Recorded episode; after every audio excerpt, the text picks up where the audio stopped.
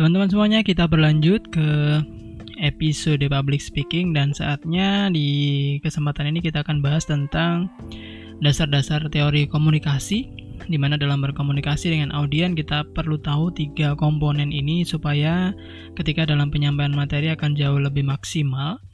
Ada konsep verbal, kemudian vokal dan juga visual ya masing-masing punya peran sendiri-sendiri ya dalam membangun sebuah uh, public speaking yang optimal ya yang bisa membuat orang selalu melihat pada kita dan juga setiap materi yang kita sampaikan bisa sampai ke audiens audiens kita.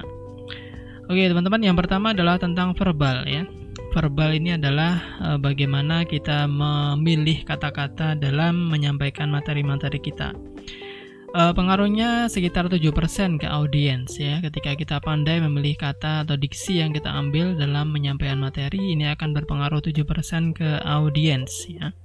Di sini kita harus menyesuaikan audiens kita seperti apa ya. Tingkat pendidikannya, pengetahuannya itu bisa kita lihat dan kita sesuaikan dengan bahasa-bahasa yang kita ambil atau kata-kata yang akan kita gunakan Bagaimana caranya kita bisa beradaptasi dengan lingkungan? Maka jam terbanglah jawabannya ya. Dengan mengetahui karakteristik dari subjek yang kita ajak bicara atau objek yang kita ajak bicara, teman-teman kita atau audiens awam, maka kita harus menyesuaikan tata bahasa kita. Maka kita harus uh, banyak membaca, banyak mendengar, banyak melihat video-video ya sehingga konsep dan juga perbendaharaan kata dalam bahasa kita akan jauh uh, lebih beragam ya. Jadi kita bisa beradaptasi pada berbagai macam audiens audiens yang akan kita hadapi nantinya. Oke, kemudian yang kedua adalah konsep vokal. Uh, vokal ini berkaitan dengan intonasi, berkaitan dengan nada, berkaitan dengan kejelasan kita dalam berbicara ya. Ini akan berpengaruh sebanyak 38% kepada audiens ke dengan adanya intonasi, kejelasan kita berbicara akan sangat mempengaruhi emosi dan juga atensi pada orang-orang yang mendengarkan kita ya. Biasanya saya kalau bertemu dengan audiens yang uh, di tengah-tengah presentasi sudah agak turun moodnya ya, konsentrasinya sudah agak menurun, maka saya harus menaikkan intonasi dalam uh, saya berbicara ya. Jadi kalau intonasi kita hanya datar, maka audien akan bosan Kemudian ketika mereka bosan, mereka cenderung mengantuk atau berbicara sendiri atau melakukan aktivitas yang di luar uh, konten dari public speaking. Maka kita harus uh, berupaya dengan salah satunya adalah untuk uh, meningkatkan intonasi kita dalam berbicara. Ya, intonasi harus dikuatkan dan ditekankan supaya mereka kembali ke uh, pembicaraan kita lagi. Oke, kemudian dalam hal vokal jangan monoton ya, jangan datar ya, kadang ada penekanannya, kadang ada uh, slownya gitu ya, kadang datar juga bisa. Jadi kita harus bermain uh, untuk menaikkan dan menurunkan intonasi uh, nada ataupun kata-kata yang kita sampaikan ya. Kemudian pada fase ini kita bisa berlatih ya di luar public speaking kita bisa berlatih dengan cara membaca koran, membaca buku ya dengan membawakan seperti pembawa acara ya kita naik turunkan nada kita intonasi kita bagaimana memenggal kata bagaimana membuat koma titik pada sebuah kalimat itu akan sangat uh, penting sekali. Jadi ada beberapa keluhan kalau pada vokal ini ada beberapa yang uh, bicaranya kurang jelas. Ada yang berbicaranya uh, sambil berkumam gitu ya uh, atau dalam bahasa Jawa gremeng ya. Tidak jelas dia ngomong apa gitu ya. Kemudian ada yang agak gagap ya ketika dia grogi kemudian vokalnya tidak terlatih dengan baik dia akan menjadi gagap ya berbicara tidak lancar atau bahkan diulang-ulang. Itu adalah problem vokal yang sering uh, terjadi. Maka yang harus kita lakukan adalah kita banyak membaca, membaca dengan bersuara ya, jangan dibaca dalam hati, jadi banyak bersuara uh, kita tekankan intonasi, naik turunkan nada kita berbicara, kemudian bagaimana memenggal kalimat, uh, menaruh koma dan titik pada sebuah kalimat itu harus kita latih dengan cara membaca dengan bersuara. Di samping itu, uh, kita juga harus melatih nafas kita, ya, bagaimana bersuara yang baik, yang efisien, yang kembali lagi adalah nafas diafragma atau perut yang sangat berperan sekali kita bisa sangat panjang dalam bersuara itu karena nafas diafragma ya. Salah satunya bisa di, dilatih dengan cara uh, mengeluarkan bunyi ya seperti itu semakin panjang maka semakin panjang pula kita bisa bersuara tanpa mengambil nafas dan lebih konstan kita dalam berbicara ya teman-teman uh, kembali bisa cari di YouTube banyak sekali konten-konten vokal uh, baik penyanyi ataupun news anchor ataupun public speaker yang sudah membagikan tips ini ya bagaimana cara berbicara dengan baik dengan intonasi dengan nada dengan pemenggalan kata dengan nafas yang pas ya jadi tidak terlihat atau terdengar ngos-ngosan atau terdengar grogi itu bisa dilatih ya. Kurang lebihnya itu untuk vokal yang terkait dengan intonasi, cara bicara, nafas ya. Kemudian pemenggalan kata, eh, koma, titiknya seperti apa.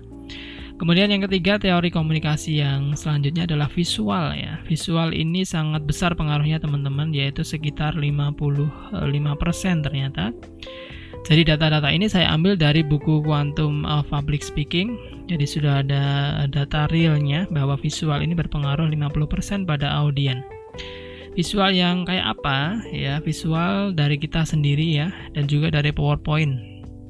Dari kita sebagai seorang uh, speaker, maka yang harus kita lakukan adalah menatap mata audiens kita jadi kita harus uh, memberi perhatian kepada audiens kita di semua titik ya depan, belakang, kanan, kiri, uh, pojok kanan, pojok kiri itu harus kita berikan atensi.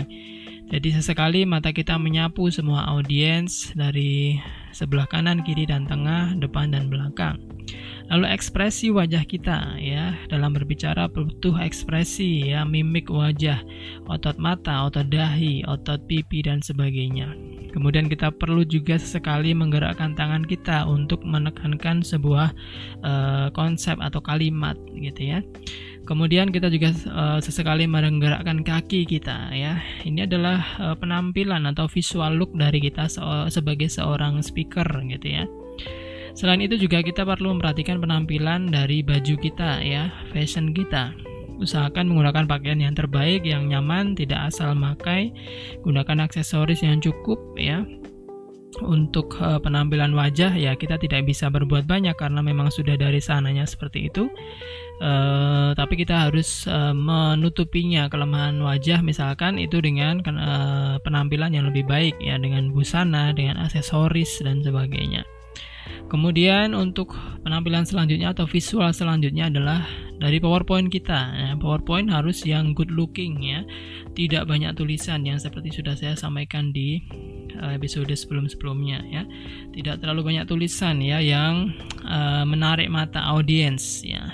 Eh, untuk beberapa poin dari PowerPoint teman-teman bisa searching di YouTube juga di situ banyak sekali channel-channel yang menyajikan bagaimana menata tata letak PowerPoint bagaimana mendesain bagaimana mewarnai dan sebagainya ya itu akan banyak sekali kita jumpai di YouTube teman-teman bisa cari sehingga dalam penampilan PowerPoint akan jauh lebih enak dilihat ya tidak hanya tulisan yang sangat banyak sekali tapi ada gambar ada skema dengan uh, pengaturan posisi tiga dimensi, desain dan sebagainya. Itu cukup banyak di YouTube teman-teman bisa cari. Uh, itu adalah visual ya. Jadi bagaimana kita menempatkan diri kita, menata diri kita, kemudian menatap audiens kita, dan bagaimana membuat PowerPoint lebih menarik ya. Dan itu adalah tentang dasar-dasar komunikasi, ada verbal, vokal, dan visual. Paling banyak berpengaruh pada audiens adalah visual.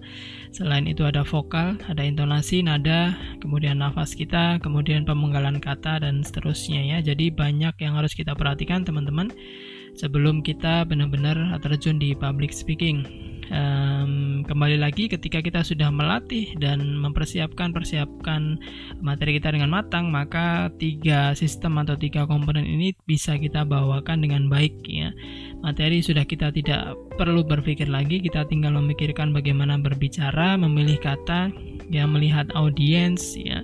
Kemudian memperlihatkan penampilan kita yang terbaik ya. Itu akan jauh uh, lebih maksimal lagi ya. Jadi pentingnya kita melatih PowerPoint kita sebelumnya atau persiapan kita di fase sebelumnya adalah untuk menonjolkan tiga teori komunikasi ini ya. Jadi tidak boleh kita hanya uh, asal-asalan saja ya. Tidak berlatih ya. Kemudian asal berbicara saja Uh, bukan seperti itu, jadi kita harus tetap mengindahkan aspek-aspek uh, persiapan dan juga aspek-aspek komunikasi, supaya apa yang kita sampaikan pada audiens kita benar-benar sampai, benar-benar memberikan input yang baru, knowledge yang baru yang bisa merubah pola pikir mereka.